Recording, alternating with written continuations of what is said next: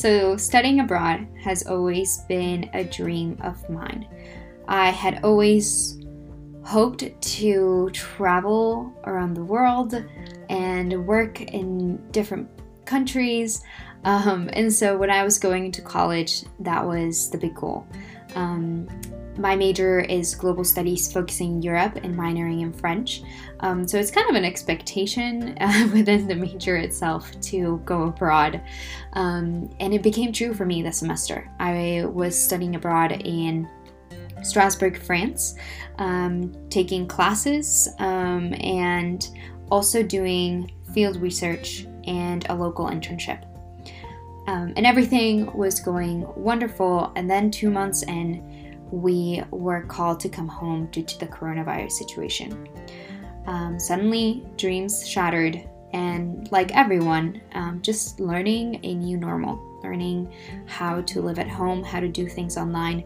Um, but study abroad at a distance and online, it's a bit tough um, to do. And so, just from talking with some friends in the similar situation and just reflecting upon my own struggles every day, I thought about what if we compiled all our experiences and our struggles and, and try to find our own community in this.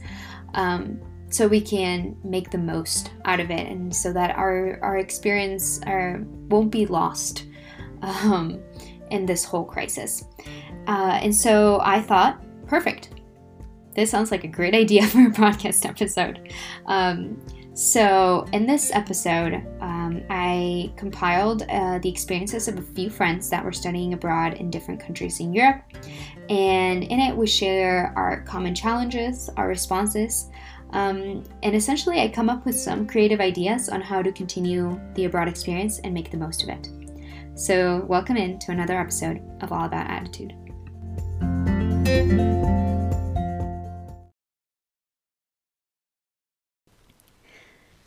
So, I got to talk to five different friends, um, and they were all studying in Europe. I had one friend was in Dublin, Ireland. Um, two friends were studying in Italy, two separate programs, one in Milan one in Florence. Um, and then um, it was two of my friends in my own program in Strasbourg. Um, so thank you, ladies, for being so wonderful and sharing um, your experiences with us. Um, and the first challenge that kind of everybody talked about uh, across the board was the feeling of disappointment. Um, and it makes so much sense because we all had worked so hard to get to study abroad. You know, the financial, the academic preparation, um, mental, emotional, just like everything that personally goes into picking up your stuff, um, moving, you know, across the pond to spend four months, five months um, abroad and and make the most of it. Um, and I loved one of my friends, Emily, she called it a privileged disappointment. If my study abroad ending is the worst thing that I'm going through right now, you know, it's not that bad um, to what other people are struggling with through this crisis, whether it be unemployment, health issues, um, the loss of someone, whatever it is.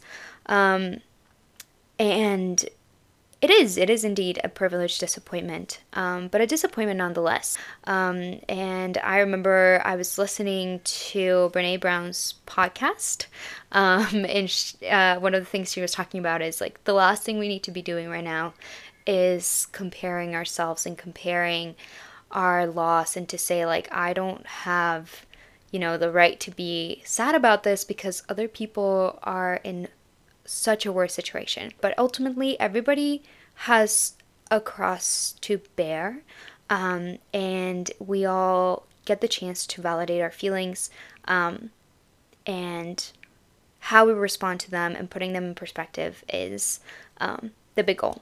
So we all just kind of got to get it off of her chest to say, I am disappointment, uh, disappointed because I had these goals and now they're not there. I know for me that was really tough, um, especially as we were kind of starting to face that impending doom that we were gonna go home at some point. And um, I remember talking to my family and saying, like, I had worked so hard for this specific internship. You know, the, the main point of this whole program was the internship was to really get to see what life and working abroad look like because this is where I want to get to um, after graduating. Um, and another challenge of this disappointment was, um, you know, we, we most of us got sent home um, two months into the internship or into the study abroad. And like um, my friend Autumn, what she was saying is, I was just getting comfortable. Like I was finally in a place where I felt comfortable with the language, where I was like just feeling so much sure of myself and my friends. Um, you kind of get stuck in the what ifs, right? Like, where would I have been in three months? You know, where my French would have been so much better by then. The second challenge um, was the transferring of those big goals into an environment that is not really conducive to accomplishing them. So, one of the more obvious ones um, that I talked to about with my friend Kayla was that language goal, right? I mean, she said like that was the main goal of going to France was um, become fluent in this language and just getting to talk to locals and getting to use this language in a professional setting. Um, and it's hard to, to practice that because this is very hard to replicate these same conditions. I know maybe on the personal level, um, I had my friends talk about, you know, her goal of independence, um, of getting to travel different places, to learn to be on your own, to figure out um, how to buy those train tickets, how to manage um, traveling to three, four different countries in a weekend. Um, like that desire for independence, which I think is, is a big one when people study abroad. Um, so, how do you do that when you are confined to the same space. Um, and finally, and I think that goes out there for everyone, um, certainly for any student um, trying to do school online, and that is motivation. How do you keep going with online classes, with your online work? Um, I know that for me, Autumn, and Kayla, who were in the same program, it's very hard because right now we're trying to do um, uh, our memoir, which is um, almost like a dissertation. How do you keep yourself accountable of how much you have to write every day and talking to your advisor through Zoom, FaceTime, whatever it is? And so we've just been talking about that being like, oh, it's just that motivation to sit down and write that paper every day. And in along with the motivation comes that every time you open your computer, every time you go um, sign into Zoom to watch your online class. It's like that wound is still fresh and it stings every time that you go to work to say, I am trying to learn French, but I'm not in France. I am trying to do field research and an internship that I never got to do. Um, kind of transitioning from that talk about challenges into what the responses have been for each of um, these friends have been our feelings are valid. We recognize them, they're there, but we're trying to keep them in perspective. And I love that in all of our conversations, the ultimate goal uh, was gratitude, was seeing things through um, the lens of, I am thankful for this. Like, yes, I didn't ha- get this like I planned it, like I envisioned it, but I did get this for a while. But I am getting this out of the whole situation. Um, and so I love that that is the foundation. So let's talk about some of the responses that these beautiful ladies um, have taken um, to their study abroad at a distance. First one was giving themselves a time to process everything that happened to process the two months that they were in during their study abroad. I know this is something I did, and, and um, my friend Saya talked about this, was journaling. Um, talking to friends who are in a similar position, right? That you feel understood by them. Um, and I love the aspect of journaling. That's just um, something I do every day. And it's just so nice. There is something about taking every thought and feeling that's in my heart and my um, mind and just transferring it onto paper and being able to see things a little bit more concretely. Um, and it, it's like all these thoughts that are up in a cloud in my head and just being able to kind of put them into categories, kind of just bringing them down and seeing them for what they are um, on paper is just so helpful. Uh, the second thing was getting in the headspace. So, when we talk about the motivational work, um, getting into the headspace of I need to do this research, I need to continue my study abroad experience. Um, and I loved, um, Kayla talked about this, but kind of like creating a French space. So, like, if I'm, if she was trying to continue practicing her French, she was saying, like, for a little while, I kind of go into my room and make everything French, right? Everything I listen to, French, even if it's in the background. Um, because my family around is not going to be speaking French, that's okay. I can create this for myself for a little while. Um, I myself did this um, in one of, like, just an area of my room. Um, I put all my decorations, um, postcards, like anything that reminded me to Strasbourg and that came from Strasbourg. I just like compiled it, put it in a place that I could see it every day and remind myself what a beautiful place I was in and that it's still part of what I'm trying to do now, the place that I'm still trying to get to know, it's there. Um, so that visual reminder um, and that kind of space just really helps you kind of get into the the mood um, to keep working and to keep building that connection. Um, third point, third response is taking advantage of the situation.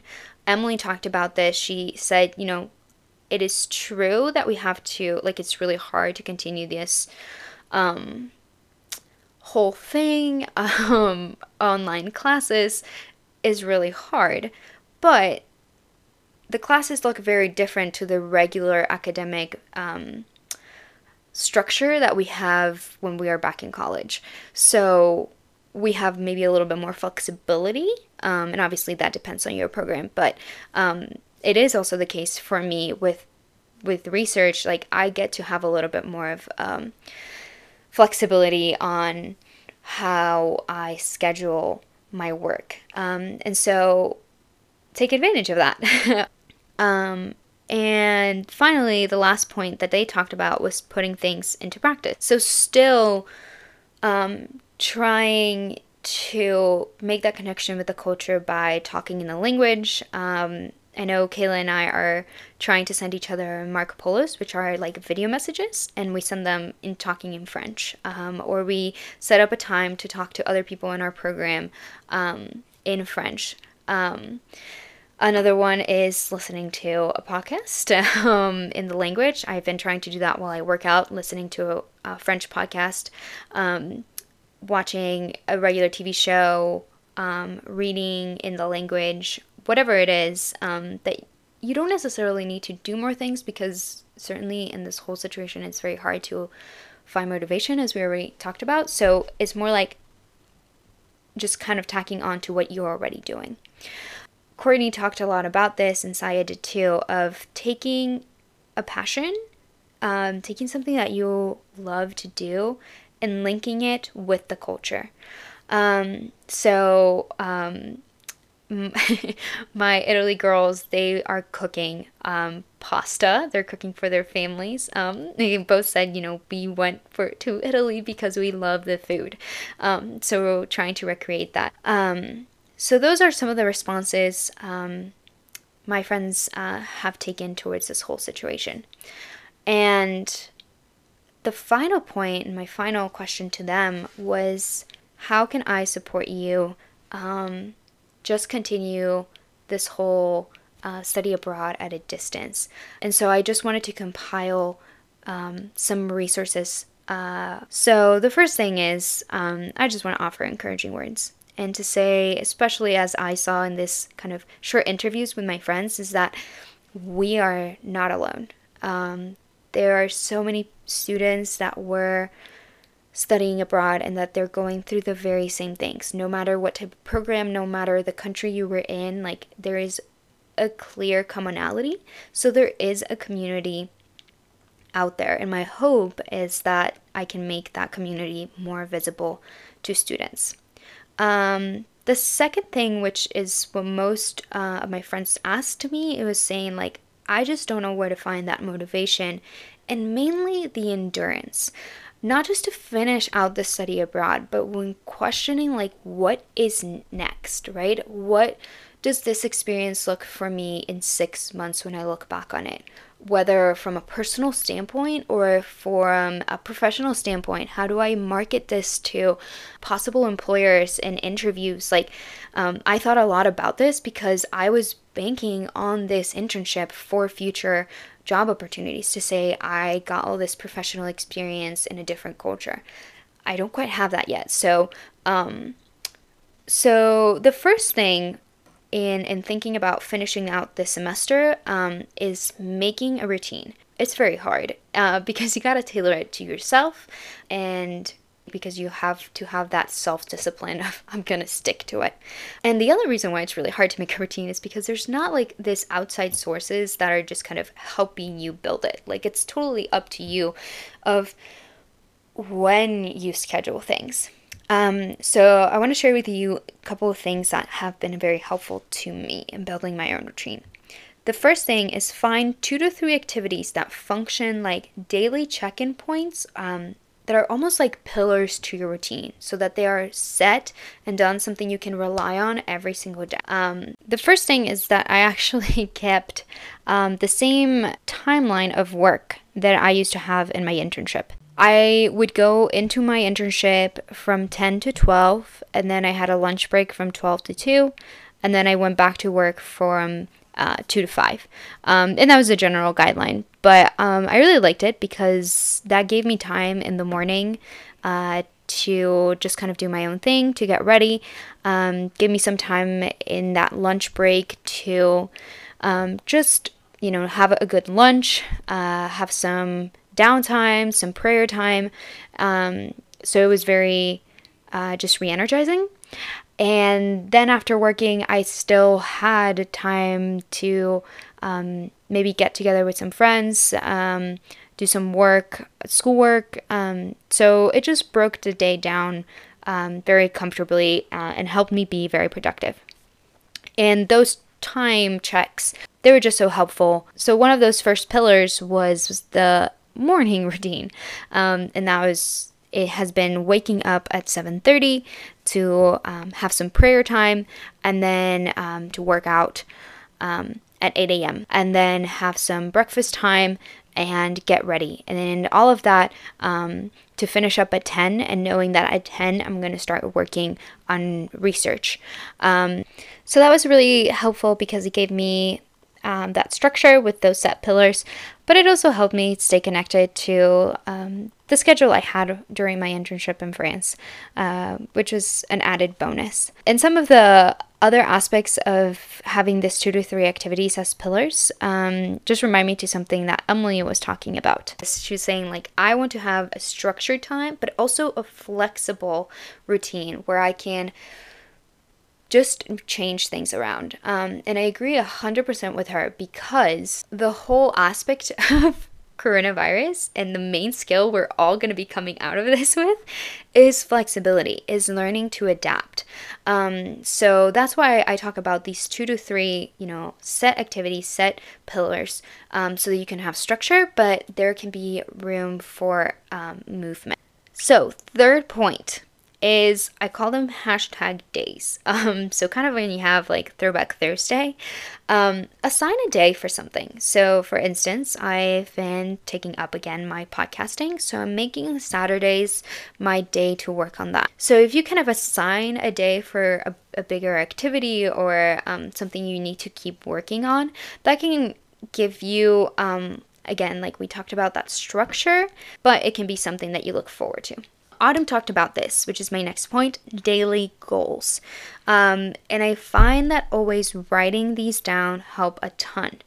Um, so make them small. I tend to be the type of person that is like, no, I can do better. And so I make really big goals. And then it's really hard to keep the endurance and the motivation going because you just they're too big to accomplish. Um, so for instance for um, the girls in my program uh, we're we all have the same advisor and he suggested write a page and a half every other day. You can do that. That's small enough. Now if you write three pages on a day great awesome. But know that if you one day you said, "Oh, I only got to a page and a half," that feels like it wasn't that much. I achieved my goal. My next point, um, especially um, Courtney talked about this, saying like, I want to look long term of how do I continue to become a global citizen. I think this is great because, if anything, study abroad is supposed to be an experience that um, really challenges you to look at the world differently and even look at yourself differently. Um, so, my suggestion on this is taking initiative. And I think this is something you can really market um, in future uh, job opportunities and, and just for yourself is where were you taking initiative during this whole crisis? That is going to be key. And so you can take initiative to reach out to people in your program, to reach out people that you met, even if it was briefly in your host university. Um, talking with the staff of your program, like reaching out to them so that you can maintain relationships, that you can um, maybe have time for that language practice. So um, I love that our director in Strasbourg has been so good about talking to us and, and really making himself available to just chat. Um, and finally, I talked a lot about this with the routine have an accountability buddy. I do this with my friend Kayla specifically when it comes to writing our paper.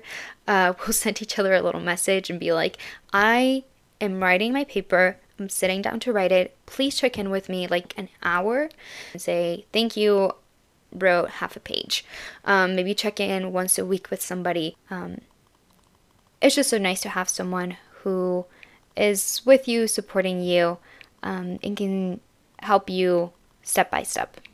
So, hopefully, this will be some concrete ways in which you can um, finish your study abroad um, at a distance uh, on a positive note.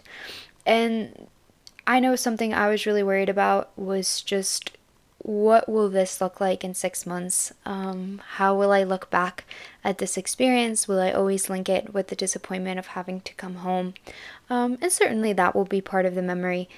But I really do believe that we do have a say on how we respond to things. Uh, our attitude can have a huge impact on the outcome. So, thank you for listening in. I hope that you will find these tips helpful. And I'm curious to hear how it's going. Um, if you have any other ideas um, you would like to share, for other study abroad students out there and with me. So please feel free um, to share some of those responses and tag me all about Attitude 21 on Instagram. Um, I can't wait to hear um, about how it's going. Um, so thank you for tuning in, and we'll see you in the next episode of All About Attitude.